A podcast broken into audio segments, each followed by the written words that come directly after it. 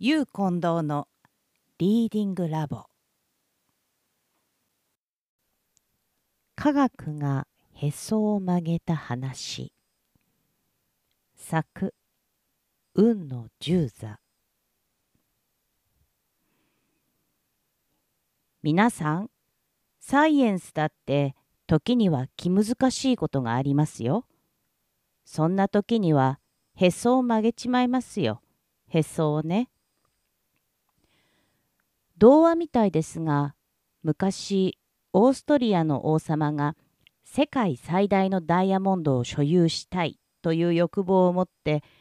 持っているだけのダイヤを全部るつぼに入れて融合させようと思ったところがもともと炭素の塊であるダイヤはたちまち一陣の炭酸ガスと変じて空中にかき消えたという昔話があります。これも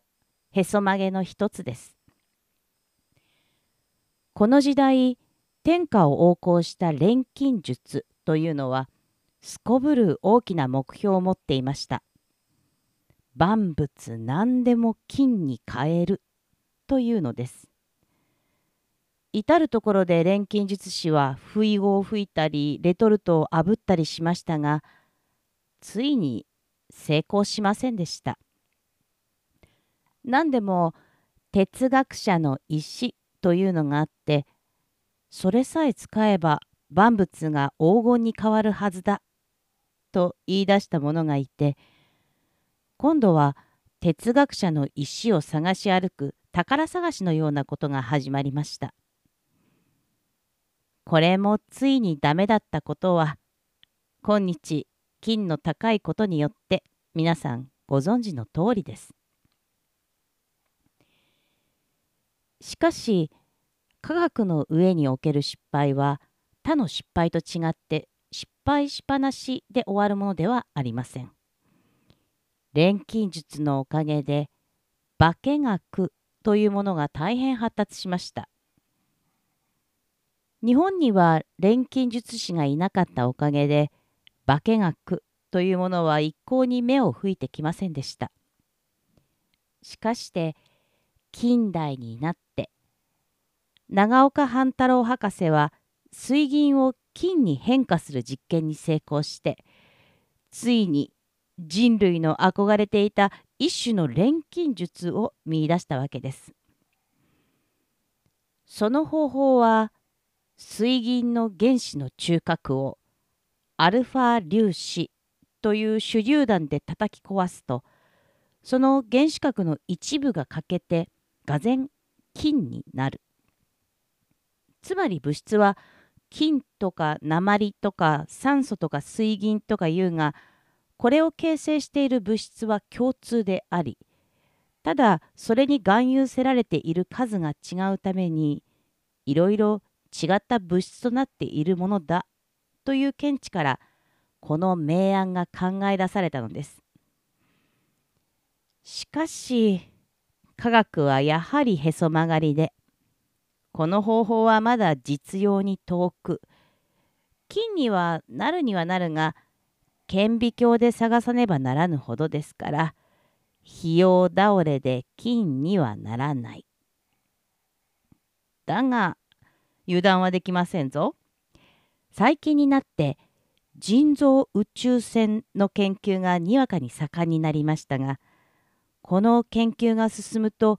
いよいよこの人造宇宙船を使って水銀を金に化することがたわいもなくできるようになりそうな気がします。もちろんそうなったからといって喜ぶのは早い。金が簡単にできるようになったら今日一問目十何円なりという金が一問目一銭なりくらいになるでしょうからいくら金がどんどん手に入っても仕方がないでしょう。ああその時は花紙に金でもってイニシャルでも入れることですね。宇宙船の腎臓ということも面白い問題ですがその宇宙船と並んで現代で人気のあるのは超短波でしょう。超短波というと電波の一種で波長が大変短い。1メートルから10メートルくらいの間のものです。ラジオ放送に使っているのは200から500メートルですからいかに短いかということが分かりましょう。この超短波についてもいろいろと面白い失敗が繰り返されました。超短波を使って近くで通信をするとびっくりするくらい大変よく聞こえる。しかるに何百キロ何千キロという遠方になるとどんなに電力を増しても聞こえない。これはおかしいというのでいろいろ調べてみました。電波というものは地表の一点から発射されるとどんな道を通って前進するか。お月様が傘をかぶった時に外に輪が見えますがあれに似た格好に地球の外には地球を包んで電気天井というのがあります。電気天井の高さは地表から100キロぐらいです。電波はこの電気天井と地表との間に空いている空間を走るのです。走ると言っても波長が長いラジオのような電波なら足を地表につけたままで前進するし短波のように短い電波になると地上から単焦灯を出したような格好に空に向けて前進し電気天井に当たってまた下へ降りてきます。例えば青森で出すと上へ上がって文字の上空で電気天井にぶつかり今度は反射して台北へ降りてくるというふうに降りたところに受信機があれば聞こえる。この電気天井へ反射するため短波は遠方でもよく聞こえる。中には降りてきたのがまた天井に当たって反射し再び電気天井に当たって反射しもう一度下へ降りてくるいうのもあります。しかし要するに電波は上へ上がっても電気天井で跳ね返されることが分かりました。ところが例の超短波になるといくら電力を増しても届かぬので一体どこへ行ってしまうのだかわからない。狐に鼻をつままれたような格好で大迷宮事件にぶつかったとでも言いたいところです。使いに出したものが途中で煙のように消えてしまうのですからこれは面用な話。ところがその後だんだん調べてみると少しずつ分かってきました。そしてついに確かな結論が出て人々は「なんだ」ということになりました。超短波は一体どこへ行ったのか。地表と電気天井の間で煙のように消えてしまったものではなく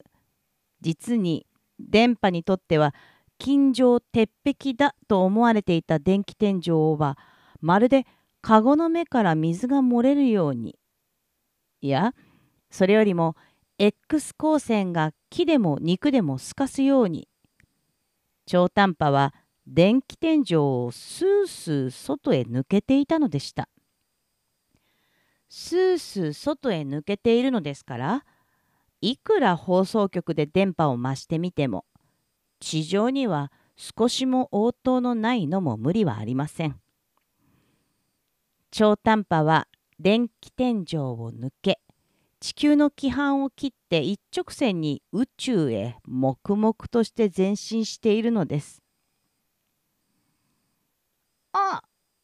ちょっと聞きたまえ変な電波が聞こえるぜ我が火星にはこんな符号図曲はないはずだはてなというようなわけでこの超短波は案外火星あたりで問題にしているのではないかと思われます。とにかく超短波の行方不明事件が幸いになって電波の中には電気天井をスースー抜けるものがあることが分かりました。とはいうもののいまだに火星からも「おい地球くん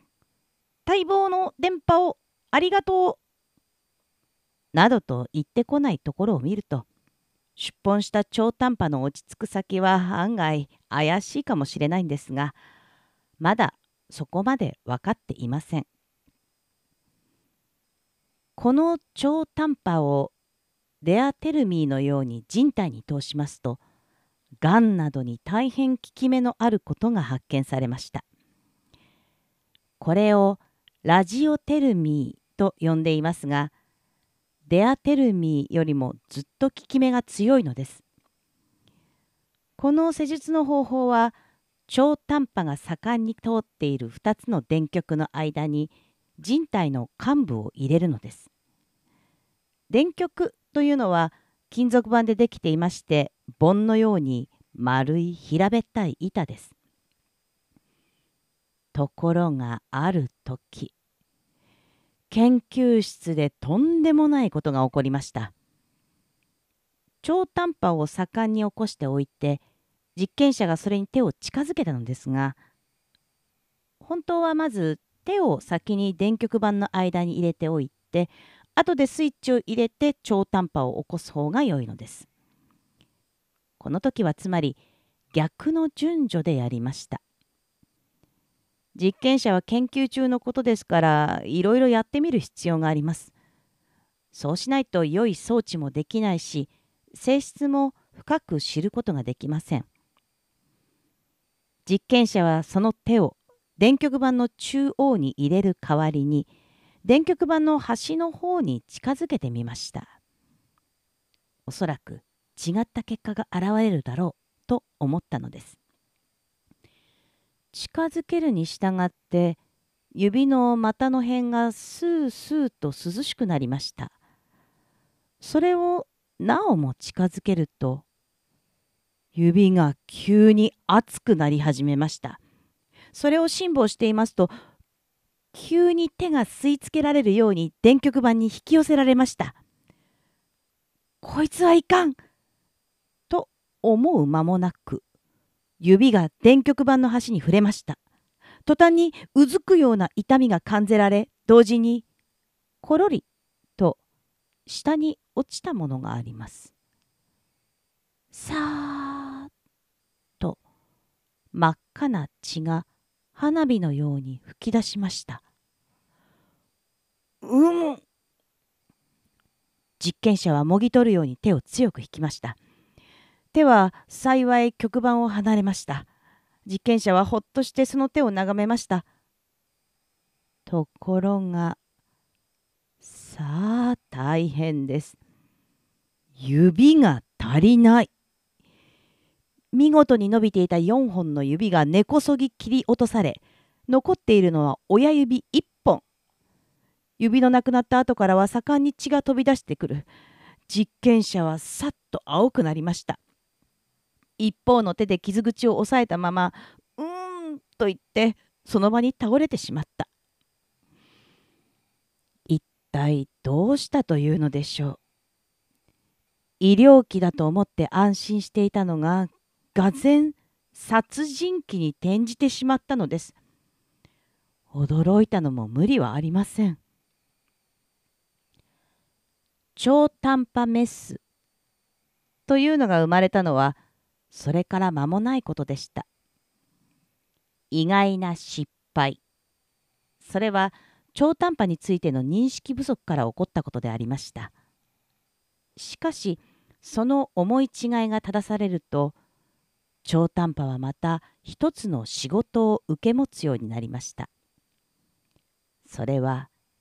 電気メスです。超短波電流をナイフのような尖った金属片に通じこれを肉に近づけると面白いほど切れます。それはどれほどよく研いだメスよりも軍刀よりも切れ味が良いのです。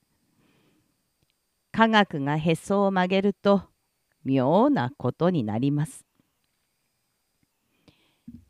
へそで思い出しましたがへそに縁のある雷様の話ですがあれを避けるのに飛来神というものがあります。飛来神は屋根の上に尖った金属棒を立てその下に銅線をつなぎ下に下ろしその突端を地中に植えます。銅線の先端には大きな銅板をつけると一層効果があります。雷が上空から来ると針の鋭い電気吸引力でこれはすぐすぐ雷はいつもの調子で針の上に落ちてみますと針の下から地中へ行く道が作ってないのです。つまり銅線がつないでありません。仕方なしに屋根や柱襖に障子などを伝って地中へかろうじて逃げたのです。この家の主人は飛来神の針ばかりを見てきて肝心の動線や設置板の必要なことに気がつかなかったのでした。それとまた別の話にある村で飛来神を建てましたがこれは電気的に完全な飛来神でしたがところがその針を立ててからその村の落雷がにわかに増えたという噂が立ちました。そんなバカな話はない。と学者は点で受け付けません。飛来神を立てて落雷が増えるなんておよそありうべからざることです。ところがだんだん研究していってみるとそういうありうべからざることがありうるかもしれないということになりました。早く言えば飛来神は雷を増やすことあるべしということです。その解釈を申しますと飛来神は雷を引き寄せるのですが飛来神の高さの3倍までの距離以内のものは飛来神へ吸い取ることができる。しかしそれ以上のものまで効かない。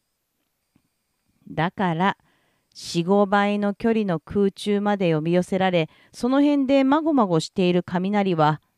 やむを得ず人家や森を伝わって下に落ちねばならぬことになるというのです。